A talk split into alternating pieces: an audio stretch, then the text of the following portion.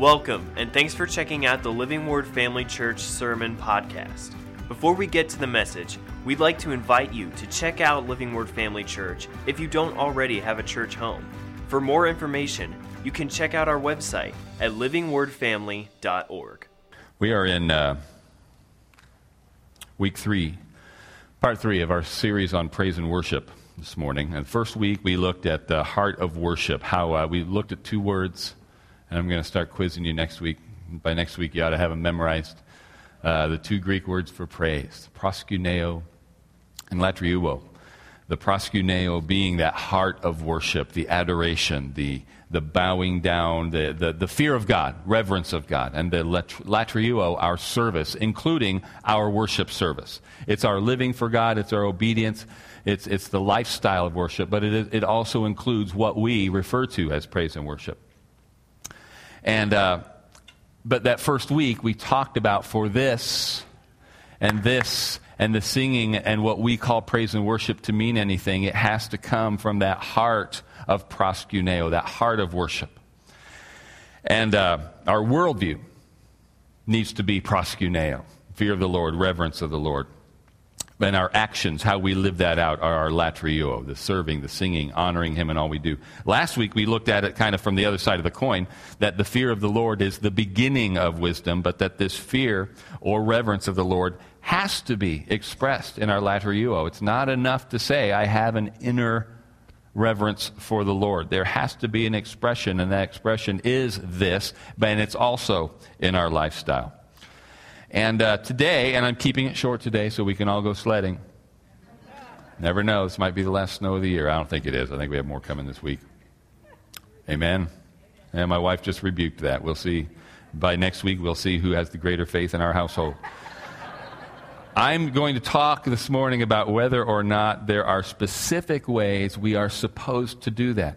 If, as we concluded last week, fear of the Lord is the beginning of the wisdom, but we want to mature in wisdom and we want to go beyond just having that inner fear of the Lord, we need to express it. Are there biblically specific ways we are supposed to do that? And I think you probably know the answer to that. There are. All right, praise and worship team. Can come up. No, going to keep it that short. And what I'm addressing here today, I'll be honest, you know this. is I, I kind of struggle with this. Uh, this idea that you can't tell someone, you can't tell me, nobody can tell you how to worship or express their worship. That's dictated by the individual personality, it's dictated by our culture. This is one of the subjects that Zach Neese hits really hard in the book that I've recommended, the, the during this service, this How to Worship a King. Uh, has anybody purchased that since this series started? Uh, I really urge you to do that because I don't have time. I'm not going to read that book to you, and I'm not going to preach that book to you. I'll, like I said, I'll share some ideas and some quotes from it, but I'm, uh, I've got this, this outline uh, that, that I had, and I, I've been blessed by this book. But I also want you to understand that's not the Bible. I'll be honest. I, I believe there are a couple spots I was reading, I was sharing with Beth, uh, uh, just a short passage where I think he really missed the mark. I think he kind of um, really stretched uh, an interpretation of a particular passage. Don't get hung up on that stuff. It doesn't rise to the level of heresy or anything like that. I think he was just trying to shoehorn a particular passage into a point he was trying to make. Uh, but he does make this point that you can't ju- we can't let culture and personal uh, personal personality traits dictate how we worship the Lord when God has indeed told us how to worship Him. We've got to take that back. We've, uh, he's, he's told us precisely how to offer our praise and worship to Him. And to say it doesn't matter what we do as long as we are doing something with a personal heart of worship, that flies in the face of everything Scripture has to say on the subject. Uh, we mentioned last week, in fact, the tabernacle.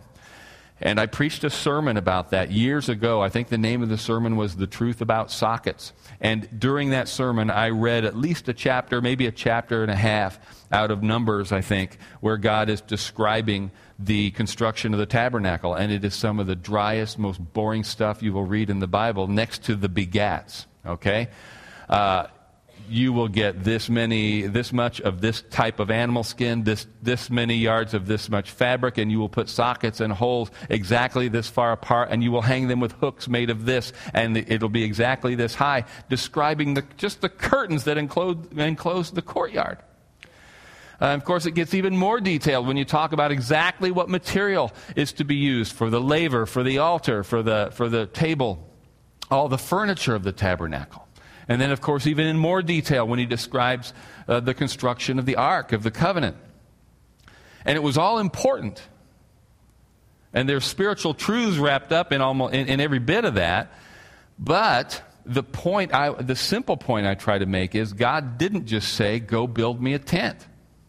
He told them exactly how to do it because he had specific purposes for every piece of furniture and every square yard of real estate in the temple, eventually the temple, but in the tabernacle and in the courtyard of the tabernacle. So, uh, if they had taken the idea, now we can just worship God. As long as we're worshiping, it doesn't, it doesn't matter how. I want you to think about the period, particularly the period of the judges, and under the kings during the monarchy in, in uh, Israel, and then even in, in, also, of course, in the divided kingdom. What was their national sin? You know this. Which sin did they keep falling into? Idolatry there were these, re- these gods of the nations that surrounded them. You had Dagon, you had Molech, you had Asherah, you had Baal, and they had all these different statues, all these different representations of these gods, and they all had their own rituals, how they worshiped these gods. And the Israelites did it too. It was a cultural thing. Now, uh, Asherah, for instance, was a, a sexual deity, and worship of Asherah included, I mean, ritual sexual immorality. So you can imagine that was pretty popular with some people. This is a cultural worship. What if Israel had said, well, we're not going to worship Asherah. We're simply going to take the techniques that the people who are worshiping Asherah use, and we're going to do that, but that's how we're going to worship Yahweh. Can't do that, can they? Because those techniques, those rituals themselves, are in violation of God's law. Molech. What did, how did they worship Molech? Well, one of the most extreme ways did they, they burned their babies. Maybe they killed them first, but they offered their babies in the fire to Molech. What if they had simply said, Well, we're not doing this for Molech, but we like the ritual. It's exciting, it's extreme, it's dedicated, so we're going to do it to God. God would not have accepted that, would he? He told them what to sacrifice, and it wasn't children, it wasn't human beings. So there were specific, it wasn't just you must worship me, it, it was you will worship me this way. Got it? Now, let me say this too, uh, so you know that I understand and I know that you understand. Jesus, uh, Jesus had a fascinating conversation with the woman at the well. Look at uh, John chapter 4. Actually, I think I've got this part in here. This is, you remember, he, he goes and he talks to her. They're sitting at the well, and he, he tells her, uh, you know, hey, where's your husband? Well, uh, uh, I have no husband. He says, yeah, that's right. You've had four husbands. Now you're living with another guy, and he's not your husband. And so he's got her attention. This man knows something. I perceive you're a prophet. So she starts asking him questions. And in verse 19, she says, Sir, I perceive that you are a prophet. Our fathers worshipped on this mountain, and you Jews say that in, Jer- that in Jerusalem is the place where one ought to worship. She was a Samaritan woman. Jesus said to her, Woman, believe me, the hour is coming when you will neither on this mountain nor in Jerusalem worship the Father. You worship, you worship what you do not know. We worship we know what we worship, for salvation is of the Jews. But the hour is coming, and now is, when the true worshippers will worship the Father in spirit and truth for the Father is seeking such to worship him. God is spirit, and those who worship him must worship in spirit and in truth. Now, I believe what the core of Jesus, the core of what Jesus is saying here is that the location,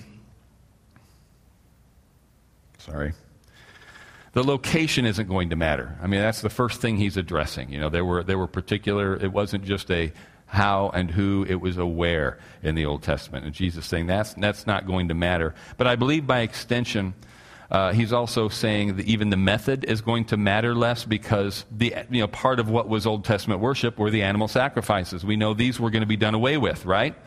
It wasn't just a matter of, okay, uh, the, the mountain's not going to matter. You can offer your burnt, burnt offerings anywhere. Jesus is going to do away with the burnt offerings. Why? Because he's going to become the once and for all sacrifice for sin. And so I think maybe there's this, this idea that since he's doing away with the location and doing away with the, some of the particulars, that it isn't going to matter how we worship.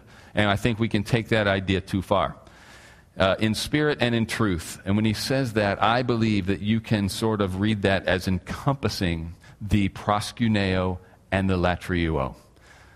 Worship in spirit, there's the uh, proskuneo, this inward knowing, fear, reverence of God, and in truth, in actuality, in reality, that's the latreuo, the service. And at the heart of worship, and Neese, I believe, hits this one pretty hard too. At the heart of worship is obedience the definition that I gave you from Archbishop Temple, I'm not going to read, read it today, but you remember it starts, uh, it starts with worship is the submission of all of our nature to God. And true biblical submission, we don't even like that word. We don't like the concept of submission in the United States of America because we're rebels. That's, that's what's in our blood. It's in our roots. We rebelled against a tyrannical authority. We're not going to submit. We're going to be a free, autonomous people. And there's some good in that, and there's some bad in that. Uh, and, and we're seeing more and more of the bad now, with, with individual rights are absolutely the pinnacle of uh, the expression of uh, the, the American ideal of freedom. And so the idea of submitting to anything uh, really doesn't sit well with us. And in particular, particularly in this culture, one of the big hurdles we culturally have to deal with often as we, as we try to uh, model, express, and teach uh, Bible truths on marriage and family is the idea that wives submit to your husbands. I remember having a conversation in my, what class was this? It wasn't educational psychology, it was some, some uh, Oh, multi, it was a multiculturalism class that was a requirement for all education majors at Indiana.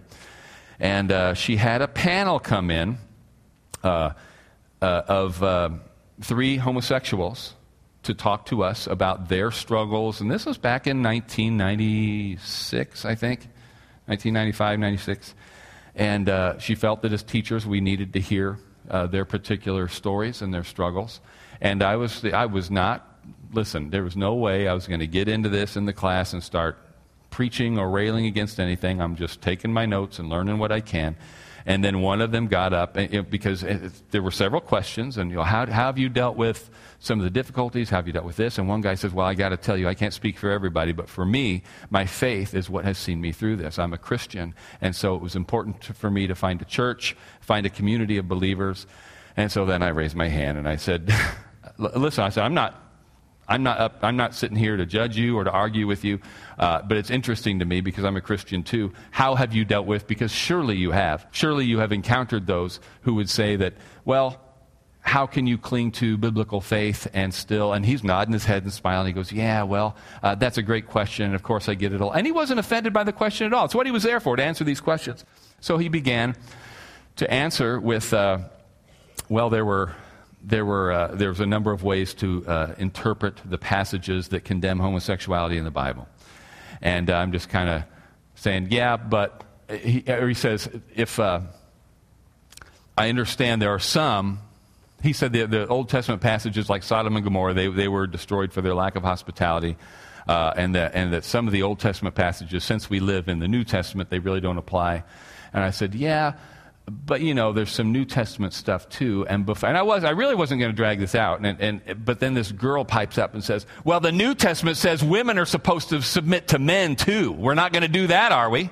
Like, come on, you're being ridiculous. Like she's assuming that I wouldn't agree with that because, after all, this is late in the 20th century in America. And she's just showing me how ridiculous the idea of submitting to the whole New Testament was. Now, if I'd had the chance to respond to her, what I wanted to say and what I started to say was, hey, I'm not arguing right now whether the Bible is true or false. I'm simply saying if your starting point is the Bible is true, then we have to embrace that too. I got about half of that out before uh, the moderator, not the teacher, before the teacher stood up, or the, the moderator stood up and said, hey, look, uh, I do not mean to be disrespectful to your questions and concerns, but uh, experience has taught us that once we get on this topic, we never get off of it. So we're going to move on. I'm like, man, sounds like uh, if that's the case, that's what people are most interested in. Let's keep going. But we didn't.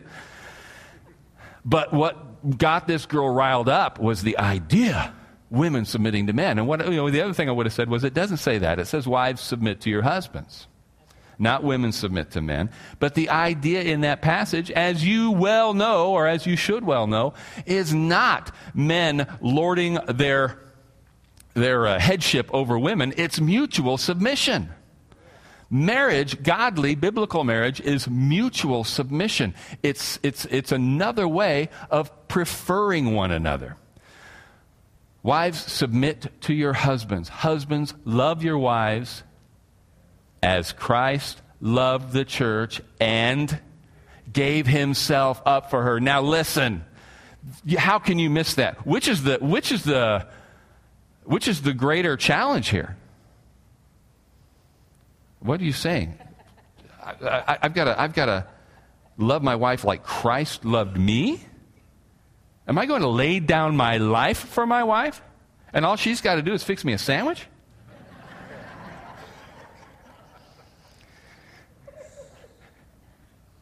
Mutual submission. It's not a matter of the Bible says it, so I have to do it. Ideally, it should be I love you so much, so what can I do for you? And I say that daily, and she just says, just keep being you.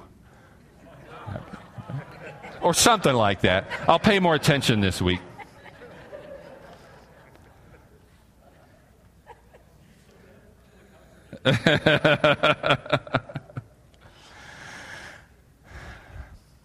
it's submission is not i'm here god tell me what to do. Submission to god is i love you and i want to bless you. What can i do for you today? That is the obedience aspect of worship. It's not i love god and he saved me so i got to do what he says. It's i love god and he saved me. What can i do to please him all right?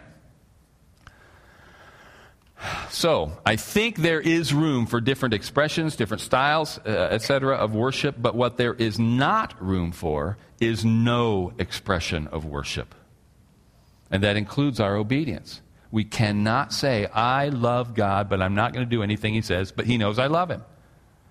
That would not work in your marriage, would it? I'm not going to express this. I'm never going to tell you I love you. I'm never going to, I'm never going to speak one of the five love languages to you. No tender touch, no kisses. And uh, Neese does hit this, uh, this one pretty hard in his book, too, where, where uh, love, love that's worth knowing or love that's worth having is love worth expressing.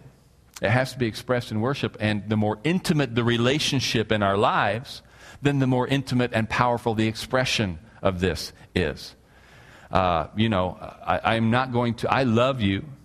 And as a pastor, you know, the good shepherd lays his life down for the sheep. I like to think that I would take a bullet for any of you. But the way I express my love for you is wildly different from the way I express my love for my wife. You understand that, right? But at the same time, uh, you stand up here real quick, baby. I'm going to kiss my wife. Is that okay? I know it's okay with her. I believe that was appropriate. We're, not, we're, we're kind of different people, are at, are different, uh, we're comfortable with different public displays of affection. And I, I don't want to get graphic here, but I kiss her differently at home. And it wouldn't be appropriate for me to kiss her now in front of you like I kiss her sometimes at home. Remember when I used to kiss you at home like that? Barely. Let's give, give, give, a, give a hand to my wife here. Great demonstrator. Did you see that? Do I? Anyway, there's not room for no expression of our worship. And of course, there is no room for expressions of worship that violate the Word of God. Here's what you need to know. And here's kind of the core of the message today, and it's real simple. And I will send you, uh, I didn't want to go and read all the scriptures. I wanted to keep it short today. Promise you, these scriptures are in there. You can just do a word search uh, on your computer, get your old Strongs out, and look these up. But I can send you uh, multiple scriptures on every one of these. But here are some biblical expressions of worship singing. That's a shocker, isn't it? Clapping.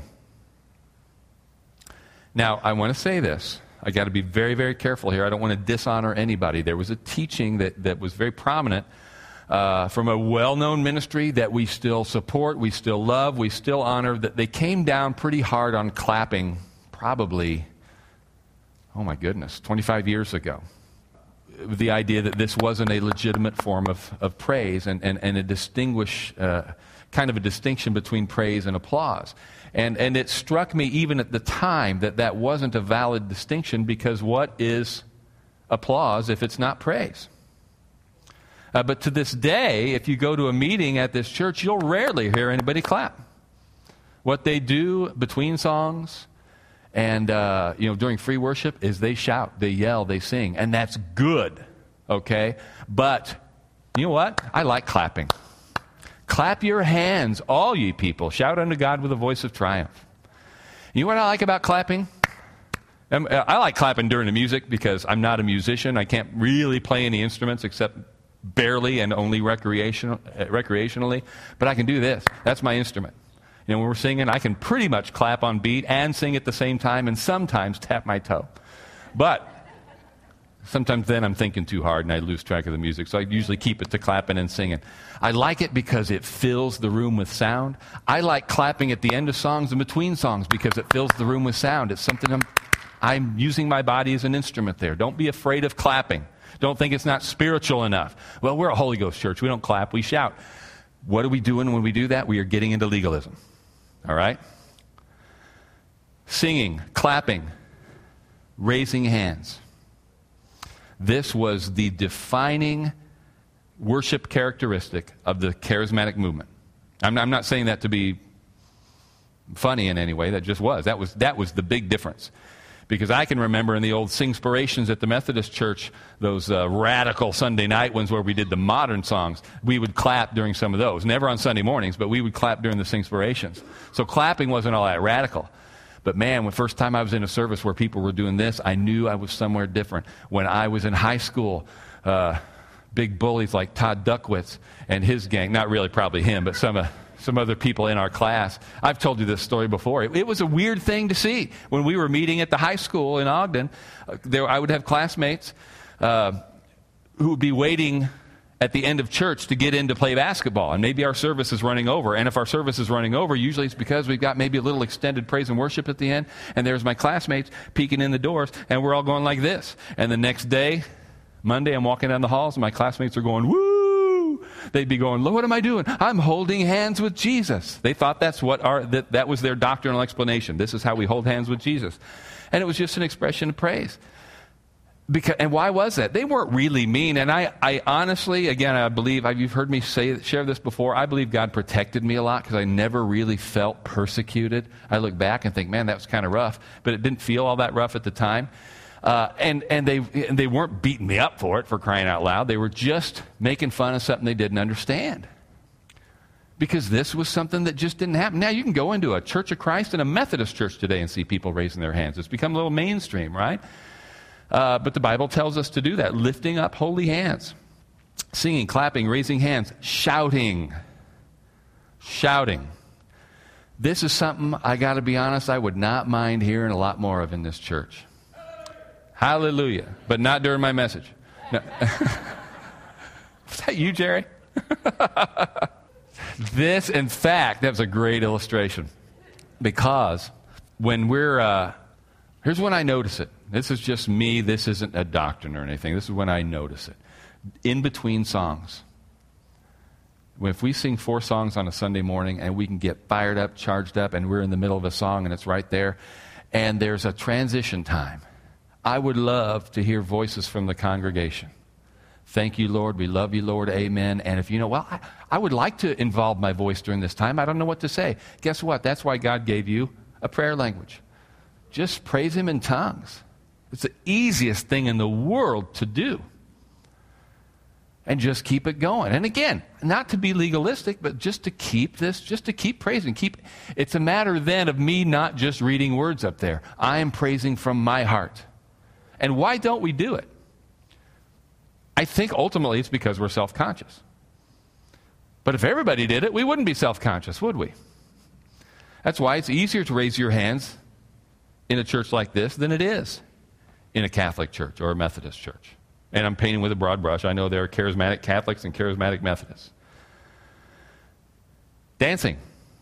Ooh, now. Hang on second. Let me go back to shouting a second. I'll get on Dan. I'm not, we'll talk about dancing. The shouting thing here's where we have to, and we'll, we'll get into this a little bit more today and maybe some more next week. There really comes a time when you have to consider this isn't a matter of bowing to culture, you understand, but there is always the recognition that this is corporate worship, and what we do as a body, in a sense, takes precedence over what you as an individual can do. What am I saying? we had a gentleman in here years ago for a week or two of what we, what we call Holy Ghost services, where he would teach for a while every night, and then there would be a prayer line where people were getting hands laid on them, and it was wild. People were experiencing spiritual drunkenness. There's no other way to describe it. People who could not stand because of the, manif- the physical, tangible manifestation of the Spirit. Uh, people would laugh uncontrollably pe- bodies on the floor. It was a full on holy roller service. Not, I got to tell you, has never, as, I'm maybe the most reluctant or cautious charismatic in the world. This was not something that was my cup of tea, but I went every night and I sang my heart out every night and I was at every altar call because I did not want to be resisting the move of God. And, and I enjoyed the meetings. I really did. They were wonderful. But there were people who were familiar with this speaker from other churches who wanted to come hear him. And they were scattered throughout our congregation. And I remember one woman in particular, throughout, not during, hey man, w- during the song service, when he's praying for people, it was practically anything goes. As long as you keep your clothes on, it would, people were going nuts. But during, he was a good teacher. And he would share some things leading up to that, and in the middle of it, this, this I don't know how to describe it other than it's kind of like, like a rooster crowing or something.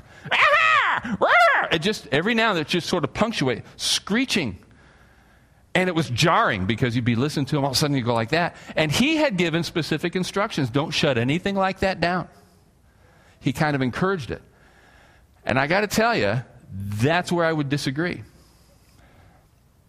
I love an amen or a hallelujah as much as any pastor does. I love the feedback. Did anybody see the news article? It was just a few weeks ago.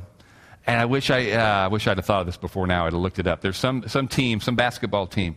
They have a fan section, kind of like the Orange Crush, all right? And it was this, and this woman has been a part of this fan section for years. And her signature cheer is this, I think they called it the screech. They call her the screecher, or the screamer or something. And you can go to YouTube, and it's like, especially during the, when an opponent is shooting a free throw, and you hear people going, whoa, whoa, whoa, whoa, and then you hear this, ah! Trying to distract. And she's doing this as part of her contribution to helping her team. She's trying to be a distraction. And it's like, hey, man, this is what we want, right? We want noise in the stands. You know, you see the athletes sometimes going like this. Come on, help us, cheer us on, give us your energy. And this woman, this was her. Ah! The college and the team confronted her and said, stop doing that. You're not helping anybody. You're distracting people. You're drawing attention to yourself. There comes a time when your individual expression of worship might be a genuine, legitimate distraction from the corporate expression.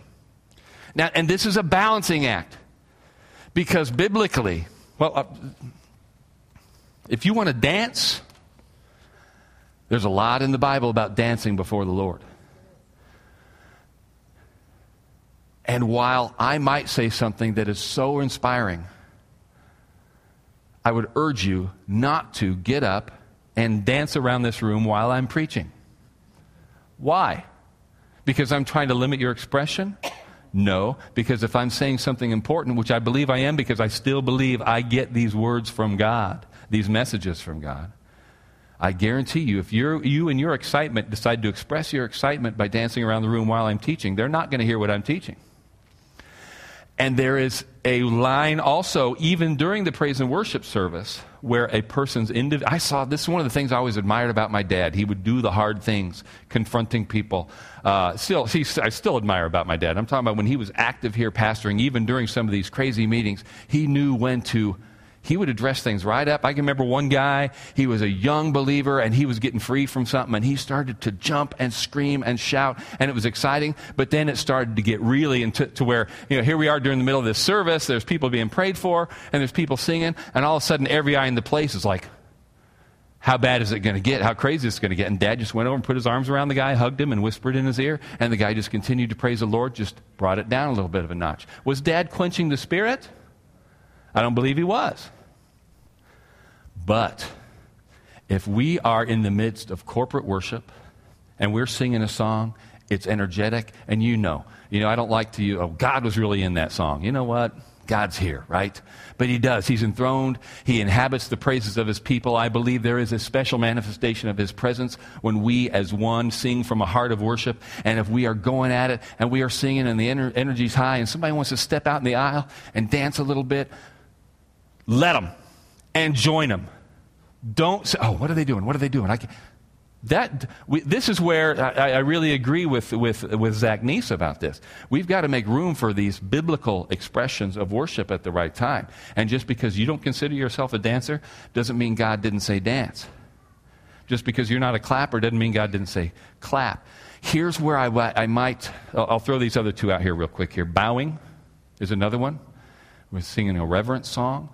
We might even be singing about bowing. Why not bow? That is a biblical expression of deep worship. Proskuneo. That's, it, that's what it means. This prostration, this bowing, our face to the ground. And the other one is playing instruments. Uh, it amazes me that there are denominations that flat do not allow musical instruments when our p- biblical praise book, the Psalms, tell us. They don't just say praise instruments, they say praise them on this. They list the instruments. Let me, let me uh, go back to this to, to kind of prep this point I started to make. Here, here's, the, here's the point that Zach Neese makes. Uh, his position in a nutshell is this We have allowed culture to dictate how we worship because we're too reserved or too embarrassed or self conscious or whatever and we don't allow ourselves to offer anything more exuberant to God than a quietly sung song. Forget bowing, forget dancing. Those are too distracting or they're too uncouth. But God says dance. God says bow. God says shout. Now, what are you going to do? Say, no, thank you, God, I'll do it my way? True worship is obedience. And these are the things God has told us to do. We have, have to stop allowing culture to tell us what to do, stop allowing our individual personality to tell us what to do, and let the Bible tell us what to do. That's not a quote from Zach Neese. That's, that's, in, that's what he says in a nutshell. And I agree with that almost completely. There's one problem with that. One of the commands is praise him with loud instruments. Do you know where I'm going with this? I do not want you showing up next week with a trumpet. I want you hauling in your own keyboard. I'm serious. We can only take this so far. Let, let everything be done decently and in order. What are you laughing at? The trumpet?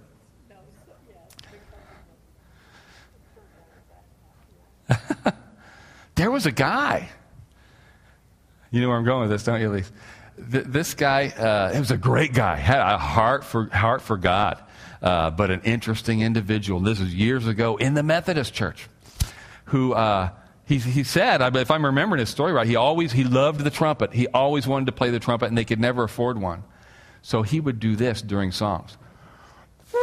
And his face would swell up, and he would, like this. I can't begin to do it but it sounded exactly like a trumpet. And it was on tune. It was beautiful. But it was weird. If you looked at him, his whole face was red and it was, you know, it was full, it was tight, full of air. And uh, if it was the first time, if your first time hearing it, it was a little jarring. We kind of got used to it. It would be a certain song playing, all of a sudden you'd hear this beautiful trumpet. And you'd turn around, there he is. He's just, he's just going to town on his mouth trumpet. It was, it was beautiful. Uh, and if you've got a talent, uh, if you can play something well, and again, man, if you can sing, sing your heart out. If you can clap, clap. If you can dance, dance. But again, with, and if you're at home and you want to play your heart out on your guitar, your ukulele, or your tambourine, or your cymbals, or your drum, whatever, I encourage you to do that. But to make it part of the corporate expression, we have to find that line sometimes where where is it a distraction? Where is it appropriate? And it's going to take, sometimes we're going to miss it. You know, we talk about shouting and the whole congregation shouting, that's fine. Some people uh, are more comfortable with that. Some people, like, well, uh, uh here's what I'm saying just because you're not comfortable with that, don't let that keep you from obeying God.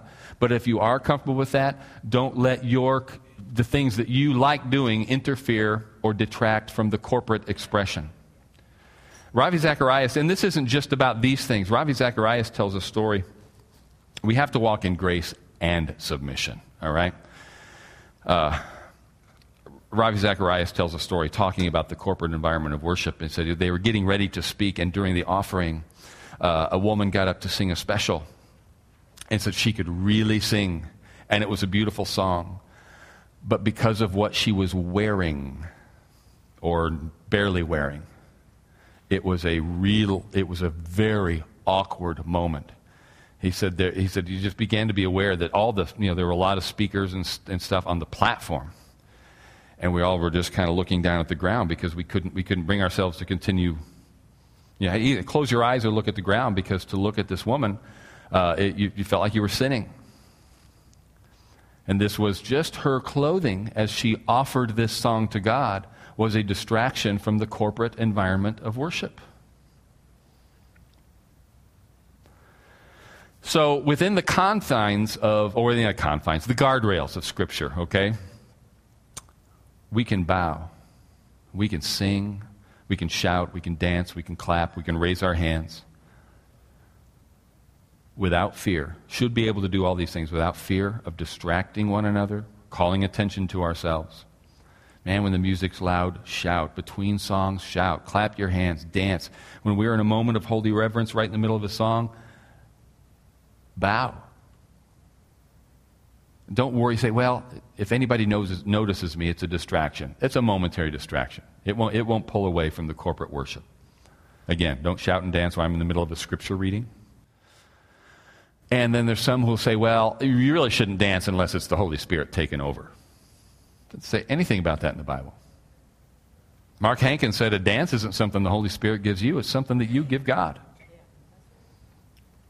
Jack Hayford tells a wonderful story. And Jack Hayford is a very conservative, reserved guy with a thoroughly charismatic Holy Ghost heart. And he was talking about worshiping God in his study. He said he was just meditating on the scriptures, he was singing. And then he got up and he, and he, and he stood up and he began to, right there, all alone in his study, he raised his hands. And then he heard God speak to him, Dance for me. By himself, in his study. He said, I just began to and here's Jack Hayford. You picture Jack Hayford. He's an older guy, very dignified, uh, square, you know, and he's just, I just began to think. And Jack Hayford's written hymns, written, written praise and worship songs. Friend of mine, dear friend of mine, ultra conservative pastor. Before he became a friend of mine, I would have described this man as the most joyless, legalistic, narrow individual and then I got to know him, and he is just a man who is, he loves Jesus. He is happy. He is fulfilled in his faith. And he has an active prayer life. He's got a prayer closet. And he's told me, this guy, you would never, ever guess it from his church or his conversation, but he's told me when he goes uh, into his prayer closet, he raises his hands. And this, when he told me that, I've You? You're a hand. He's like, Yeah, I'll get in there and I'll just, I'll sway and sing and tears running down my face. He does this privately. And maybe that's another clue. If we're not, if this isn't something that's in our heart to do outside of church, maybe we can question what's my motive for doing it inside the church. If, if you know, because some people are a little more into we li- folks we've lived through it all. Well, i don't say we lived through it all. We've lived if you, you can think about a scenario that the, uh, this church has probably experienced it at, at some season in our existence. And we've seen people who are who get the, the what i call the look at me bug. And uh, i can do anything that's going to get attention on myself. But we walk in grace just because somebody man, they have a genuine explosion of emotion during a praise and worship service, don't you dare assume they're doing that to get your attention. Okay, we walk in grace and we walk in submission. If you're the kind of person who maybe you're driving down the road, and I've experienced this, you're listening to a teaching, you've got some music on the radio, something you hear, or something you're praying about something just drops. You just God speaks to you, teaches you something. What do you do? You're all by yourself in the car. I've never, I can't tell you how many times I've been driving long road trips and I'm just playing podcasts or I'm listening to teachers, listening to music, and I'll just, I'll start singing or I'll just yell, Yes! Oh, thank you, Jesus! That's beautiful.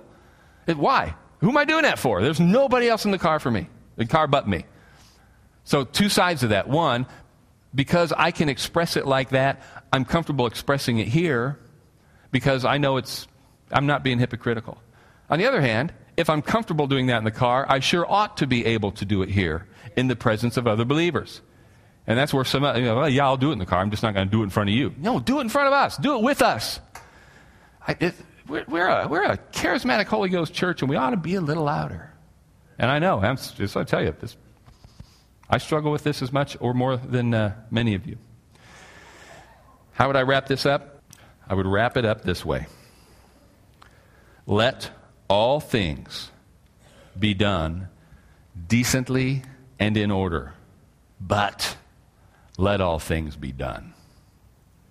Let all things be done decently and in order, but let all things be done. There are so many critics of the charismatic movement, gifts of the Spirit, who are not criticizing the doctrine of the gifts. They're cessationists, okay? They don't believe in the gifts. But what they'll say is here's the reason. Uh, whether they'll come out and say it or not, you can. Sometimes you read between the lines. Sometimes it's right there in the lines. Uh, what really uh, the the true distinctive of modern charismatic churches is that they are a free for all. There's no order. There's all the wildness, and and Lord knows we've been there too uh, things go a little crazy. I have seen people walk into meetings and turn right around and walk out, right here in this building and other places too. Things are a little bit too crazy. And Paul talked about that. Well, somebody comes in uh, into your assembly and you're all talking in tongues at once, isn't he going to think you're insane? Prophesy to him. So people will say, well, this is, this is the distinctive of a charismatic movement, charismatic church. If, if there's, no, there's no order, there's no self control. Fruit of the Spirit, self control, right? Well, this is why we've got to say, no. There is nothing unself controlled, there's nothing wild, there's nothing undisciplined or out of order about tongues, interpretation, prophecy, miracles, dancing, bowing, raising your hands, any of these things. All of those things should be done. But let those things be done decently and in order. Okay? Stand up with me. This is where it's going to be a little bit, I don't know, maybe we're in kind of a transition in our praise and worship as a church. I think that's good, as long as that transition is moving the right direction. Last week I did something that I hope you weren't offended by. Uh, I never want to treat you like you're like you're stupid or like you're babies. But you remember last week we finished and I said, let's smile. I want you to practice smiling. I got to make you smile, and I'm not going to point fingers in front of everybody. I'll, I'll, I'll, i might tell you individually, hey, man, get a smile on your face, especially to the leadership. But I did that just as an exercise. I wanted you to experience that you really do feel different when you're singing with a smile on your face. That suddenly it really does become more of a genuine expression. Hey, wow. When I smile, when I look happy, I feel happy. I don't have to wait till I feel happy to look happy. I think God likes to hear these things with a smile on our face.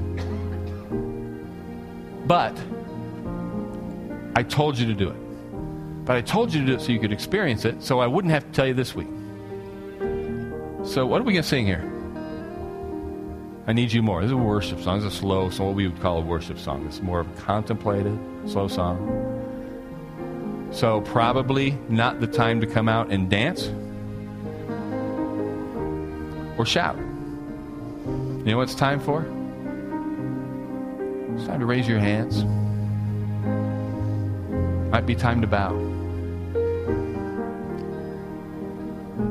And I'm asking you, once again, it's not, Scott, it's not my heart. I don't want to fake it. I'm asking you to do it out of obedience to the Word. And I'm asking you to do it to stretch yourself, even if it's not normally your expression. I want you to just experience this. Experience doing something that's a little out of your comfort zone. When we sing this song, at some point, would you raise your hands to Him?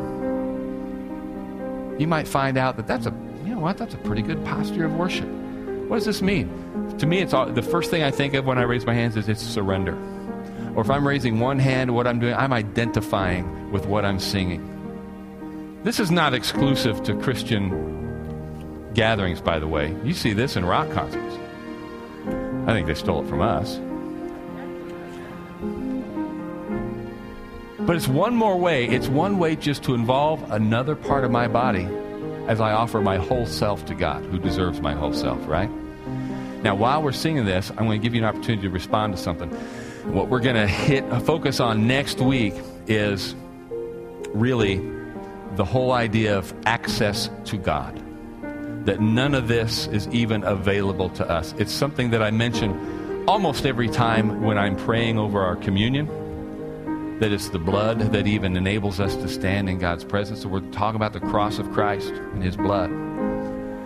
All this stuff, the physical posture and the particular expressions of our worship are not are, are absolutely meaningless if they're coming from a person who is not born again, who is not saved, who is not a believer. It starts with belief. Start and belief starts with conversion. Okay, you believe, then you're converted, and then there's there's growth in Christ, growth in grace, the maturing process. If you've never given your heart to Christ, if you've never submitted to his lordship, if you've never looked to the cross and realized, really realized and believed that the Jesus, the death that Jesus died, he died because somebody had to. You were either going to die in your sins or he was going to die for your sins. But the only payment for your sin, for my sin, for the sin of the world is death. And Jesus God in the flesh, died that death, paid that price for everybody who would believe. And when you decide that was for me, I need that. I confess with my, with my mouth the Lord Jesus Christ, and I believe not only did he die for me, he rose from the dead. That's salvation. That's what you have to believe to be saved. Saved from what? Saved from your sin, saved from hell but you're also saved for. You are saved unto, into the family of God, into a relationship with your Creator. And this is what we celebrate and recognize during praise and worship, during the singing, the bowing, the raising of hands. What are we doing? We are simply expressing our intimate love for our Savior, for our God, for our Father. So I'm going to pray a prayer, and I'm going to invite you, if you want to make that decision today, do it. Don't hesitate. Don't wait till the second or third verse. We might only do one or two verses. All right? If you need to be saved, you know it. You're going to know it after I pray this prayer. And then I want you to come up here and give your life to Christ. Everybody else, use this time to practice and just participate in heartfelt worship and praise to our God. Thanks for listening. We hope that this message encouraged and equipped you in your walk with Christ. Make sure to follow us on Facebook or Instagram to stay updated with what's going on at Living Word Family Church. Have a great day.